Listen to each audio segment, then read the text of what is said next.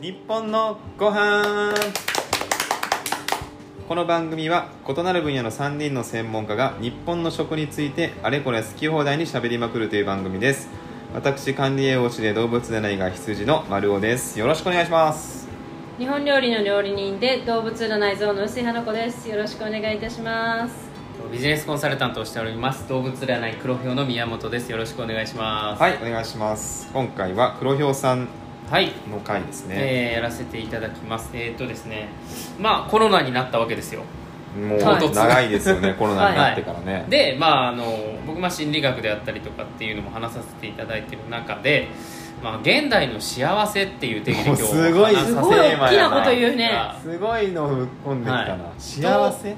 いうのもですね、はい。あの MRI っていう、まあ、あの三菱さんですね。三菱総合研究所 MRI っていうんですけど、まあ、そういう機関がありまして、はいはい。でその機関がですね、まあ、1万人を対象に、えー実地した、えーまあ、大規模調査1万人っていうのが、まあ、集計上がってきましてではい。それ見つけてそれをベースに話をしていきたいと思うんですが、はい、まあ、このポッドキャストをやはりあの言葉でしか伝えられないじゃないですかラジオ形式なので。はい。でできればですね今回これに限ってはですねそのはい MRI さんのホームページ見ていただいてたくさんグラフとか出ているので、うん。それをこう見ていただきながらないしこう聞いた後に見ていただくとよりよくわかるんじゃないのかなっていう、うん。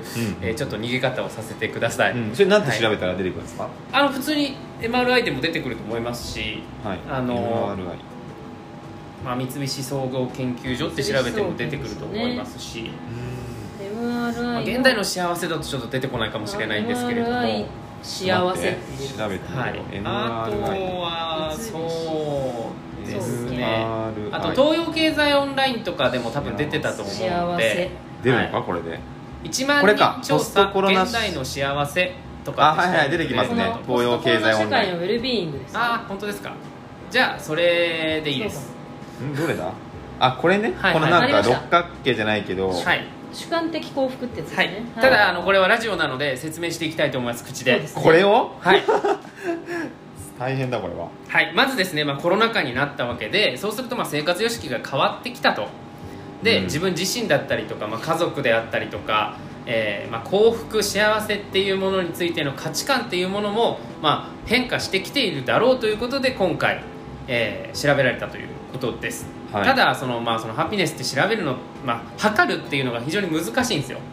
まあそうでしょうね,、うんそうね。数値でなかなか出るもんじゃない、で長い間はやっぱ前回の僕の中の物価上昇の話なんかでも、えー話させていただいた GDP っていうものを、まあ、幸福指数みたいなのと代替して、えー捉えている捉えてきたわけですよね、はい。はい、ただ、まあ、1958年から50年間、え1人当たりの GDP って約8倍になっているそうなんですが、えー生活満足度はほぼ一定の水準にとどまっている、まあ、日本の場合ですね。うん。まあ、なのでこの GDP, GDP とこの幸せっていうものも乖離してきているんじゃないのかって言われてますで今回なんですけれどもこの MRI さんがやったのが人間の主観的な幸福が、えー大切だと。ただ我々ってコミュニティに所属してるわけじゃないですか日本という、まあ、ないし東京という、まあ、もしくはその職業それぞれのコミュニティに生きているわけですよ。はい。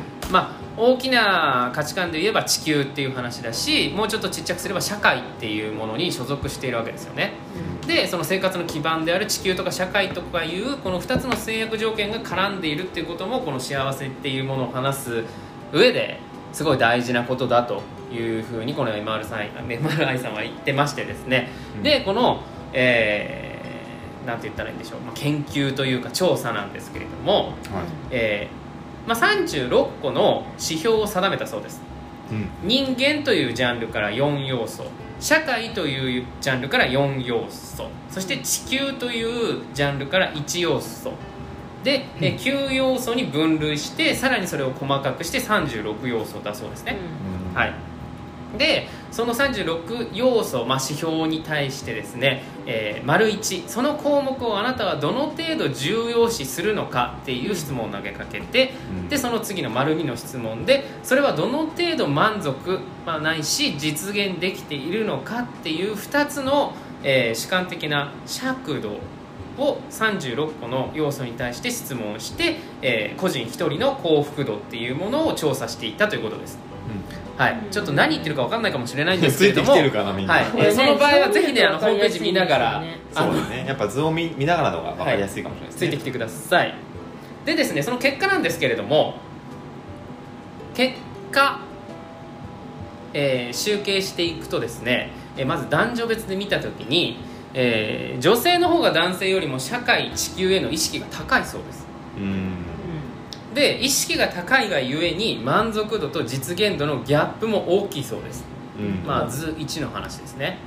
うん。はい、で特にそのギャップの顕著なのが社会における安全とか、まあ、多様性とか、そして地球環境の保全、まあ、さっきの笹錦の件も含め。でなっているっていう感じです、まあ、つまりですよ、えー女性の方が、えー個人よりも全体に対しての意識が高くうん。うん意識が高いがゆえに実現できてない人が多いという話です、うん。でこれ本当そうだね。この図を見るとすごい分かりやすいですけどまあ、基本的に重要だと思ってるそのレベルってほぼ女性のが全部高い。そうだよね。これ全体的にまず。なんていうか女性の方が高い。ね女性のが全体的に高くて意識が高いんですよ、で、うん。うんそう意識が高い。でも満足度だけで言うとまあほぼ音？ほぼあまあ満足度はまあまあほぼほぼ一緒なんだけれど、はい。それを見てみてそれをじゃあギャップで比べるとだから女性は意識が高くって、はい。満足度のレベルが男性と同じぐらいだから結局そこに乖離した、はい。あの数値になるってことですね、じゃあ男ははいまあまあ。バカで何も考えてない あのぶっちゃけそうですあのですねそういうことだよねそこが話したいわけじゃないんですけれどもでも実際数値とするとそうなんですよ、そういうことだよね。うんあのなんだろうかっこよく言えば男の方が現実を受け入まあれているまあまあ話です。そうね確かにね、俺たちやってるよって思ってるってことうだね。ーんまあ。まあ、こんなもんじゃない、まあまあみたいな、こんなもん幸せだよみたいな。うんはい。っていう感じです。まあどんどん次に行きますね、はい。で年齢区別でえー集計するとですねうんうんうん満足度は60代のシニア層が圧倒的に高いとで、うん。まあ、注目していただきたいのが人間っていう関連要素に対する不満っていうのが40代50代、まあ、いわゆるその働き盛りですねミドル世代っていうんですか、えー僕ももうそこに足を踏み入れそうですけれどもが非常に高くなっていると。で全ての要素において若年層の重要度が低いことそして期待値が低い。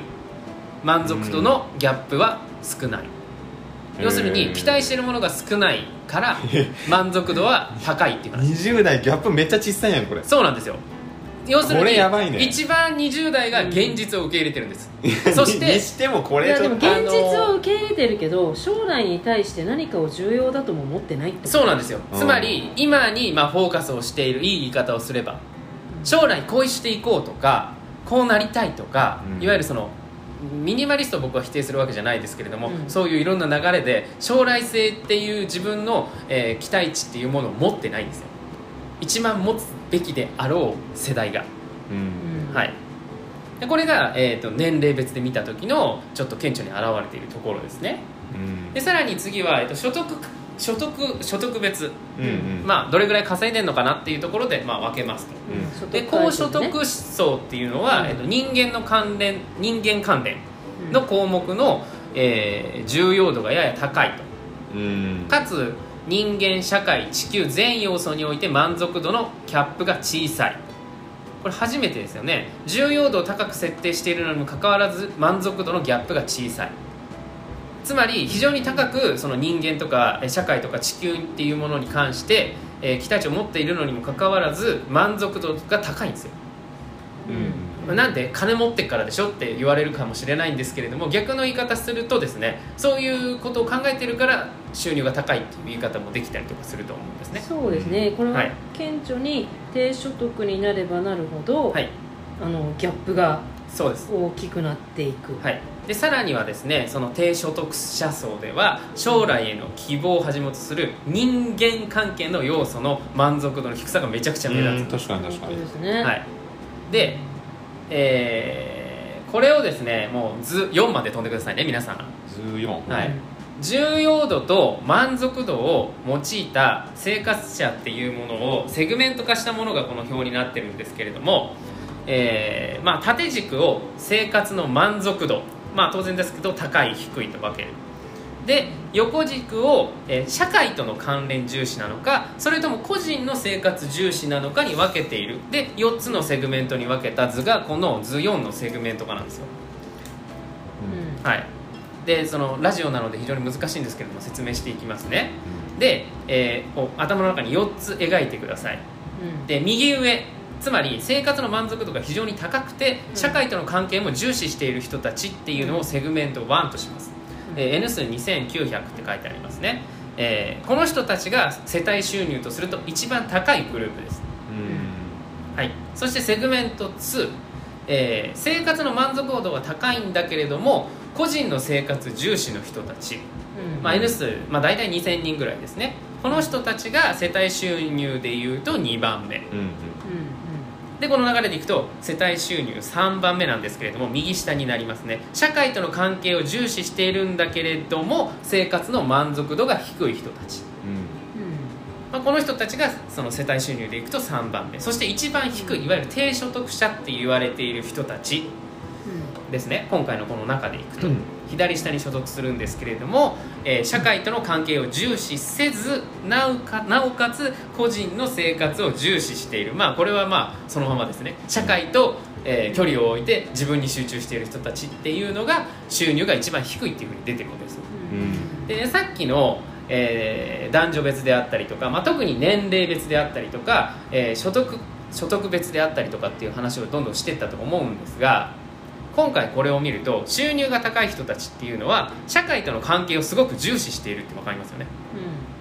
うん。で確かに今コロナにおいて、えーその人との関係を重視できなくなってきているとか、えー逆に言えばそれがなくても仕事ができる世の中になっているとか、うん世の中の流れとするとどんどん個人重視になっていってるんですよ。確かにね。でそれを数値として見ると若い人たちっていうのが、えーいわゆるこの社会との関係重視っていうものと真逆の生活をしようとしている、うん。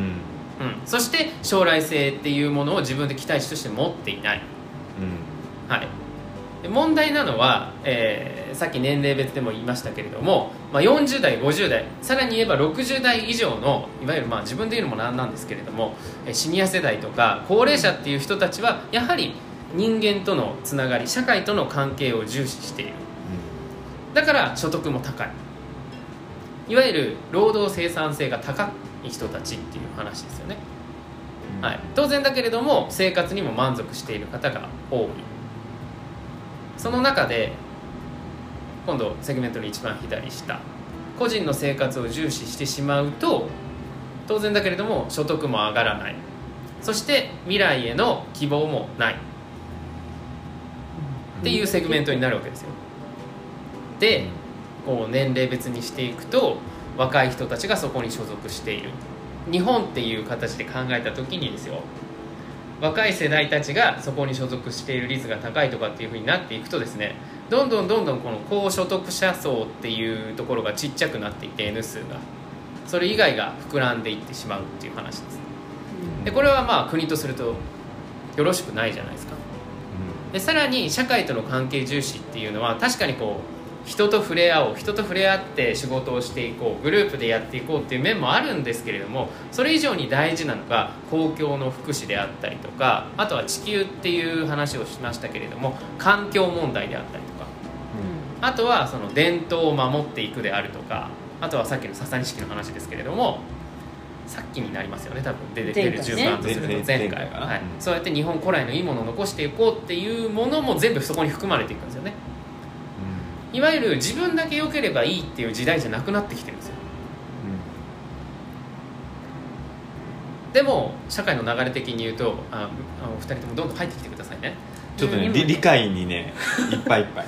でも個人のあその個人の生活重視っていうのが今コロナによってなんか流れとするとこうさも主流みたいな感じにどんどんなってきちゃっている。なんかそれそうなのかなっていうまずそうなのかな？どどれがそうなそののコロナ禍というか、うん。まあ、感染症によってはい、個人の生活が重視されるようになってるのかなっていう。個人の生活が重視されるようになってませんか、うんなってる部分もあるかもしれないけど、うん。でも逆になんかだからこんな時代だからこそ社会のことを考えるみたいなその影響もあるのかなと思っちゃってそこはなんかあんまりまだしっくりきてないかな。社会の影響を考える。あ社会とのその関係？うんつながり？うんなんだろう。そのまあコロナ禍になってこう人と会いづらくなったりとか、うんうん。まあ、新しい人との出会いも減ったりとかっていう面はあるけれども、うんうん。逆になんか今までの人間関係を大事にしようとか、なるほどね。なんだろうな。こううん付き合いがあー厳選されるというかうん。あまあそうだね。だからそれによってこう広く浅くではないかもしれないけどうんその今までの関係がより深まったりだとかなんていうかな。今持っているその人間関係つながりの資産を再評価につながったりとか,、なんか一概にそのコロナによって個人の生活重視になってるっていうことが言えるのかなっていうのがまずそうですね。あの個人の生活重視っていうのが、うん。今のその友人関係とか、うん。まあ、あとは仕事であったりとかっていうその、まあ、話じゃないですか、ううん。さっき言ったのはもうちょっとその経済的な話ですね。ん。例えばその仕事において新しいそのクライアントを取りに行く時にじゃあどういうツールを使いますかとかうん。そこに人間がいるんですかとかうん。いないんですかとか、うん。うんまあ、例えば婚活とかも、えー、随分チップな話になりますけれども、えー合コンじゃなくてマッチングアプリになってたりとかそっちのマーケットがどんどん増えてるわけですよね、うん。うん、そういう要するに社会的な経済のお金の流れ的にっていう話です、うん。なるほどね。まあ、あとその飲食業界でたくさん潰れていってるっていうのもまあ現実問題あったりとかするわけですよね、うん。そうですね。それよりも、えー家でウーバーイーツなるほどね。うん。それが悪いとは言わないんですけれども、うん。経済とするとその生き残るために大事な施策なんですよ、うん。うん。だけれどもその流れとすると、えーこれから先のことを考えるとっていう話ですね。うん。で、うんその一番最初の話に戻るんですけれども現代の幸せとは何か。うん。って言った時にやっぱりその、えー右上を目指すべきなんですよ。いわゆる一番、えーこうしたいとかこうなりたいとかっていうのが一番高いけれども満足度が一番高いエリア、うん、なんかすごいわかるんですよその要は自分のことば自分の幸せというか自分が満たされることばっかり追求してる人よりも、まあ、周りのことだったうん。り自分の住む地域国だったりとかうん。世の中のことをねそうはい。考えてる人の方が幸福度が高いし結果的になのかわからないですけど、まあ、収入もこう上がってくるっていうのは理解できるんですけどとはいえそのこの、まあ、セグメントでいうと左下の人ですかね。もうその低所得だしっていうような方って自分も満たされてない人が多いわけじゃないですか、うんその状態でなかなかこう社会とのことを考えるっていうのは、そうそうそう。ね難しいなと思っちゃうんですよね。それはね、えー確かその東洋さんの記事の中でも、うん。この MRI の中でも書かれてました、だからさだってお金がないのに社会のことを考えなさいっていう人、いうことって多分、うん、ぶっちゃけ難しいよって多分その人たちは思う、うん。でさ私たちがほら無農薬を進めても、うん。いや無農薬お金ないからそんなことできないよっていうのと多分同じ理論だと思うんだよね、問題なのは、うん。その人たちが特にその中で若い世代が自分に対しての期待値を上げてないってところなんですなるほどね。確かにそれは問題だね、うん。それはそうだね。でそれが上がっていれば何かしらその例えば今持っている人間今チャンスを与えられる人間がうん。与えた時にそこに飛びついてくる人間がたくさんいる。そうするとどんどんどんどん右上の方にこうセグメントっていうのは移動していくわけですね。ううんんうん。だけれどもその流れが止まってるってことですなるほどね。そうだね。確かにこのいろんなその切り口の調査で衝撃的なのはこの世代間の差の大きさ。そうだね、はい。これが衝撃だねこれ。なんか男女の差とかあの収入の差とかよりも一番如実にこう差が出てるんじゃないかなってまあ、なんか男女と収入に関してはまあ想像通りっていうとなんか男、なんかうん女尊男卑みたいに聞き聞こえるかもしれないけどまあなんていうか分かりやすいですよ。収入とこの女性と男性の差は。はい。分かりやすいけどなんでこんなに若者たちは何にも期待しないんだろういやね本当にそうだしその女性の方が意識高いっていうのもその自分でなんかこう講座とかやっていたりとかするとえー如実に感じるところですね、だってこの20代と30代のこのギャップすごいよね。その20代と10 30代でもこんな違うんだもん。うん。そうなのよねでまあぶっちゃけそのね30とか40になってくると分かるんですけどその何かし始めるんだったら若い方がいいっていうのは間違いないじゃないですか、うん。うんその一番そのなんだったら一番なんだろう目をキラキラさせてこうなりたいとかこうしていきたいとかこういう夢があるんだとか、そのいやそれは難しいよって30代40代50代60代が言いそうなこともドンって前に突き進んでくるのが10代20代なはずですよね。そうですね。国とするとそうであってほしいんですよ。うんだからその保障とかその子供に対していろいろ国もしていくわけじゃないですか、そうですね、はい、でもその光が今消え入ろうとしてるんですよ。いやだってさこれ大問題だよ本当に。将来への希望っていうね、はい。項目があって、うん。じゅ重要度ってあるんですけど、うん。20代が一番将来への希望重要度低いって言ってるんですよ。そうですで60代が一番将来への希望が重要って言ってるおかしくないですかこれ。60そんな代はだってもうほら努力してきた人なんかはあと40年生きるからここで何をしようって考えてるわけじゃないですか。僕の周りもあー。80代でそうやってバイタリティ持って動かれてる会社新しく建てるって言ってる方がたくさんいるんですよ。にもかかわらず20代の子に会ってさあ君は何がしたいんだとか君はどういうふうに生きていきたいんだって言ってもいやちょっとなんか大学卒業して今の会社に入ってまあそんな感じっすみたいな人が多いんですよね。でもこれ？確かにそうだね。うん。それはねその通りでなりたい自分になるためにどうしたらいいと思うっていう質問をこの間20代の子たちがいるところで、まあ、10名ぐらいの20代に投げたら、なりたい自分が分かりませんって全員がはい。入ってきて、はい。いやそれもね。それがすごくびっくりして。なんでこんな病にかかってるの？この国の。若いや者は本当に例えばね。やばいんですよ。いやなりたいっていうのがごめん具体的じゃなかったねと、うん。じゃあお金持ちになりたいですでもいいよと、うんうんうん。うん。例えば海外バックパッカーに行き行きたいですとか、例えば社会のこの仕事で成功したいですとか、はい。はいっていうもっとなんかうん。具体的なところじゃなきゃ理解できなかったのかなと思って、その枝葉の部分ですそう。よねそれを小さく分解していったら、はい。い、やまあそうはなりたいですけど、はいそうそう。っていう そそう。のなりたいですけど点々点がものすごく多かった、まあたかだかねその10名ぐらいの話ですけど、はい。だからあなんか私とかまだまだやりたいこといっぱいあって今世終わんないってこんなに言ってるのに、そっかいいなそうなんです。一番僕が触れてて一番ひどいのは大学生たちはまだ叩けばその光をた取り戻すんですよ一瞬。うん。うん一番ダメと言ったらちょっとあれなんですけど大学卒業した後5年くらいのインターバルの人たあーもうちょっと社会のはい。ものものを知ってしそうまったみたいな。26なんだ7ですたらお金稼ぎたくないのって言ってもいやお金は別にって言ってくるんですよ。うん。でも多分1000万目の前にあげて欲しければあげるよって言ったら絶対持っていくんですよ。うん。これ持っていかない人僕は知らないんで。うん。ビル・ゲイツぐらいですかね、まあかんないですけど。ねはい、なんだろううんだから僕がその今回のその現代の幸せとは何かっていう題で話した今の現状だけで今話止まってるんですけど。うんそっはい。かそっか。テーマそうだで一番やっぱ伝えたいのはこの幸せっていうのはいつの時代もですねその追い求めなかったら多分手に入らないんですよ。うんそれは真実。はい。確かに。今のままで幸せっていう人はどのそのタイムでその時間で時代で切り取ったとしてもその時間まで一生懸命追い求めてるから今が幸せなはずなんですよ。だからその与えられた今の現状でもういいやっていう人たちはもう幸せっていうものには多分指標とするとたどり着かないんですよって今でいいやってもうその先の生きている意味がなくなっちゃうもんね。すごい言ってしまうと。言っちゃったね。だってそうじゃない？あもうもういいやまあって満足してるからね。100%もうもう大丈夫。お腹いっぱいです明日死んでもいいってことですいうことだからはい。それは。そうそうです、うん。ね。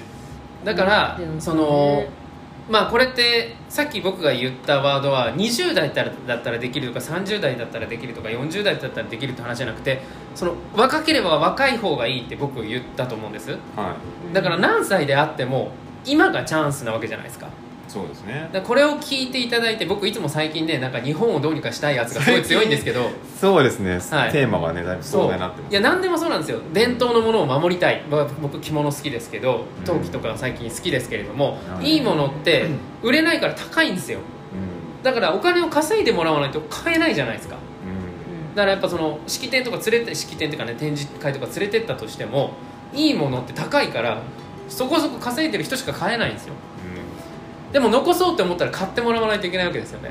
だから日本自体がその全所得がもっと上がっていかないとですよ。そういう残したいものも笹錦は確かに2000円で買いましたけれどもヨドバシで、うん。うん、でも5年後は分からないですよね、ううん、なんか今年の冬すごい例外が来ちゃったら分からないじゃないですか。ってなったらやっぱり所得もすごい大事なわけででやっぱりそのお金を稼ぎたいと思うのもすごくいいと思うんですけどただその、まあ、幸せってちょっと漠然としてるんですけれどもそれを追い求めることによってこうなりたいを追い求めることによってお金って稼げるわけじゃないですか。うん、だからそういうなんかこうきっかけになるとすごくいいなって思って今回この話を持ってきました。ん。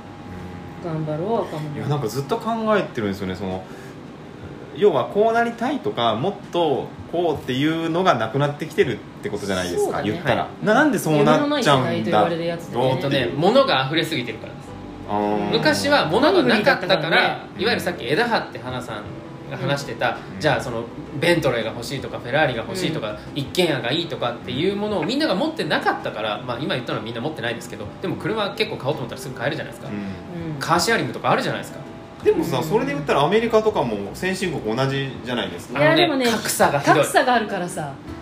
うん。そしてうん。下から突き上げられてるってあ感覚をしっかり持ってる、うん。そして格差があるからね。物価とかも日本みたいに企業努力って形で、えー、とおぼろげにしてないので今トイレットペーパー1個1ロール400円とかですよ確かアメリカ、うん。1ロールですよ。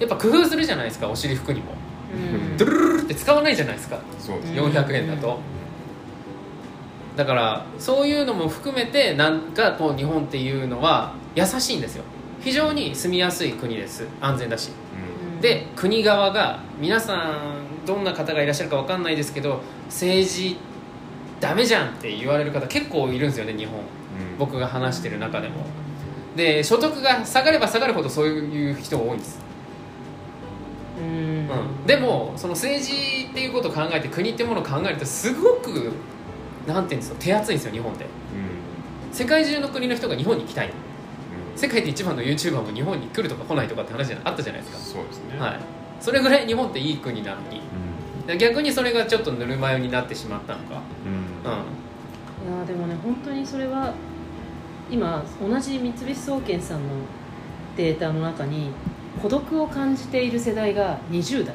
うん。最も多い。はい26歳女性が最も多い、あまあ、26歳って結婚期だからそうね。いう意味で女性が多くなるんですけどあとやっぱり一番びっくりするのはね最近やりたいことがないのっていけないことですかって聞かれるんだよね。ーん、いやーいけなくはないいけなくはないよって思うけど、要は見つけられないっていうのは自分たちのせいですかって思ってるってところもうん。あるなっていう気はしてます。あー一つ教育ってものはあると思います、うん。うん。その考え方それを見つけるためのその脳みその使い方っていうのを教そうですね。えてる期間がない。ないよねこれはまずいとは思うんですけれどもでもでもですよ。なんかもっとまあこれを言うとなんかおっさんが何言ってんだって言われるかもしれないですけど僕らが若いっていうかちっちゃい時とかってもっとなんかこうあれ欲しいとかこれ欲しいとかたくさんあったような気がするんですよね。うん。まあちょっと私は貪欲でしたよ。うちの家庭がそんなにお金なかったのであの、うその欲しいもの周りがみんな持っててミニ四駆とかが流行った時代なんでうん。全然買ってもらえなかったりとかそんな細かいところでもそうだし、うん。うん。うん、そういうのをなんかバイタリティにできるまあハングリー選手のがなんか人間だと思うんですけど。うん。三大欲求でいうところのまあねえーまあ、マズローでいうと2段階目ぐらいまで3段階目近いところまで日本はもう覚悟されちゃってるどんな人もどんな人もって言ったらちょっと過言かもしれないですけど。だから逆にそのハングリー精神がないのかもしれない。死なないから。やりたいことだらけなのにどうしようななんなんだろうそのまあアメリカは格差があって、はい。もっと豊かになりたいっていうエネルギーがあるから、はい。まあ、若者は元気があるというか、うん。こうやりたいことがあるってそれは分かるんですけどでもなんかそれを追求っていうかそれを喚起するような方向に持っていくと、うん。さっきの話のその対社会対個人っていうのでいくとどんどん個人の方に行っちゃうのかなっていう気はしちゃうんですよ。それもそれもあれなんですけど、はい。我々は今社会に住んでるじゃないですか。うん。うんで確かに裕福な例えばビル・ゲイツは地球をっていう考え方をするとかっていう僕は話をしたことあるかもしれないんですけれども、彼だって一番最初からそうじゃないんですよ。ああ途中で変わるってことですか、はい例えば、えーまあね。スティーブとかもアップルっていうものを Mac っていうものを突き詰めて作って今皆さん使ってるわけじゃないですか。うん。これ社会貢献ですよね。うん。自分に個人にフォーカスをするっていうのはそういう意味合いではない、うんなるほうん。どなるほどね。うん。当然だけども何か自分のやりたいことを成し遂げようって思った時に個人では入れないんですよ今の時代。社会にコミュニティに住んでるので。うん誰かとね、はい。うん誰かとつながっていかないといけないし、それね人間の本能なのかもね。結局こうどんどん段階を上がっていくと、はい。個人のつい幸せの追求だけでは満足できなくなるというかいや本当にそうです。そのたこう筋道をたどるのかもしれないね、はい。うん。でなんだかんだ言って人間はド M なんですよ。僕の理論でいくと。だからできない方向に行きたいんです。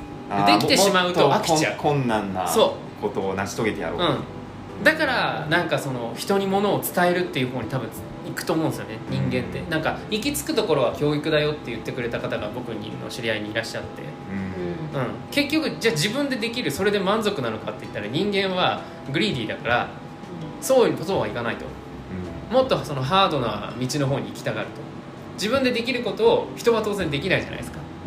そこが楽しいんだよっていうふうに感じるようになるよってそうだよね。だってこう自分の欲望だけを追求しまくってて、うん。超大富豪って聞いたことないです聞いよねたことないです、ねあのうん。生まれた時から大富豪っていうね石油王みたいな人もいるんですけど、確かね石油王みたいな形で、えー日本にも女性の方がいらっしゃるんですけどその人のエッセイとか読むとお金はあればあった分だけ幸せになれます。うん。でもお金があって幸せになれるわけじゃないですって書いてあったんですそれはその通りだよ、一瞬何言ってるか分かんないじゃないですか。うん でお金はあればあった分だけ幸せになれます。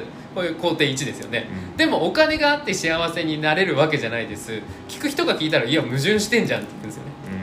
でもこれを矛盾に捉えられない人はやっぱある程度それを追求しようっていう意識がある人だと思う。なんか順番が間違ってるのかもね今のその若者わかんないけど、うん。空気として、うん。そのもっとお金稼ごうとか、うん。なんかそういうのってちょっとこうはしたないというかそれよりかはもう一足飛びにこの社会性のある、まあ、別に否定するわけじゃないですけどこう、はい。社会起業家っていうんですか、うん。うん世の中のためにいいことで起業する、まあ、それ素晴らしいんですけど、なんかそちらばかりがフューチャーされて、はい。そっち目指そうよっていう声がでかすぎるのかなっていう。あのもっとみんな個人で豊かになろうぜっていうそっちが必要なのかもしれないですね、そう考あの第一段階そうなんですよ、うん。でコピーライティングとして大企業がその社会とか環境っていうのを打ち出すっていうのは当たり前の話で、そうですねあんだからやれよっていうのも、まあうん。ある話じゃないですか、でも個人っていうのは一番最初の話ですけれどもでもお金なかったら、感じられないよできないよって言ってたじゃないですか。そこに戻ってきますね、はい、でそれがもう数値として如実に出てるんですよ、うん。だからもっとその自分っていうもの個人にフォーカスをするってわけじゃなくてその自分っていうものにフォーカスしてもらいたいですね。うん。もうこれはその若い人であろうが何だろうが関係なくて。今日が一番若いんですか？うん。その通り今日が一番若いんです。いいんだよ。もっとお金欲しいって言えば。そうそうそうそう、ね。そのために自分はどうすべきかを考えるべきなんですよ、ん。そう。うんそうするとおのずとなんかその自分の好きなものとか、うん。興味のあるものとかになるはずなんですよ。ねそうだよね、うん。そうだよね。そうなんだけどね。なんかだから多分それをなんていうかなかなかとその心がなんか閉ざしちゃっているところに言われても多分響いていかないっていうのが現実でなんかなりたいものはないけどやりたくないことはいっぱいありますっていう 若者になりつつあるからそれはやっぱり自分その若者の周りにいる大人がなりたくない大人にならないことじゃないですか。いやなりたくないものを見せないことじゃないですか、それはもうかっこいい大人ですけど、ね、もう自分の背中で見せるっていうかね、まあ、背中か前面でもいいんだけど、うん。いやもうでもそういうことっすよ。あの肩肘張って大人が生きないといけない。そそんな説教なんかされてもねしょうそうがないもんね。そうそうそうそういうことですよ。だから何やりたいことないの？なんでやりたいことないの？って言っても意味がなくて、私はやりたいことがあってすごく人生が楽しそうだっていうことを自分の子供たちが見ていれば、そうん。この人はやりたいことやって楽しそうだねとにかくって、うん。楽しそうだねっていうことでいいんじゃないのかな、うん。すごい大事なことだと思う。素敵な大人がね増えていけば。そうそうそううん。あとなんかそのさっきお金稼ぐと汚いっていう話でしたけど、うん。その自分のやりたいことを貫いていったりとか興味のあることとか助けたい人がいるとかっていうものがあってお金がついてくるものなんですよ。うんうん。だから、ですね。例えばお金を稼ぎたいから投資を始めよう。今こういう情報腐るほどあるじゃないですか、はいはいはい。悪いとは言わないですよ。うん。でもねめちゃくちゃ声大きくなりましたけど 大体うまくいかないから、うんそれはそうだね。うん、だってバイタリティがないんだもんだから投資が好きな人は多分成功する。うん。うん、まあまああのーうん。そうなんか若者のやる気のなさとかって散々言われるけどそういうことを言われることに多分この20代30代前半の子たちはなんかへきへきとしてんだろうなってことがよく分かってきた、うん。けどよく分かってる反面大人もそこに姿勢を正さなきゃいけない。プラスもう一回心を開いた方がいいでないと本当に面白くない世の中がそれはギャップがないかもしれないけど何の夢も希望もない世の中になってしまうからね、うん。なんか自分に個人ではなくて自分にフォーカスをしてもらいたいですねもっと、うん。そうだね。で自分の中身をよく知ってさ、うん。まあ、これも方法やり方はあるので。うん。でその中から構築していくっていうのも学んでもらいたい。やり方知れば誰でもできるんですよ。うん。それを、えー頑張ってもらいたいですね。頑張れまあ、なんかこの放送が少しでもそのスイッチを押すきっかけになってね嬉しいですね。本当に。最近僕もそんなんばっかり言ってるから。でもこれで何か分かんないことがあったらメッセージで宮本さんに「僕は何かやりたいことがないです」って。個別相談。ええ。個別相日談に。本のご飯の方にええいただけれ日本ばの方にいただけたら。そういえばご飯の話だったんでええご飯今日あまあでも食べる。笹錦入ってるそうねあとまあやっぱお腹を満たすためにお金必要ですからそうそう。そうそれをもとに私たちはまたね考えていきたいと思います。はい。よろしくお願いします。はい。ではエンディングに参ります、えーこの番組毎週木曜日の更新です。番組の感想インスタグラムツイッターでお聞かせください。ハッシュタグは日本のご飯。カタカナで日本ひらがなでご飯で投稿お待ちしております。それではまた次回の放送でお会いしましょう。ありがとうございました。ありがとうございました。ありがとうございました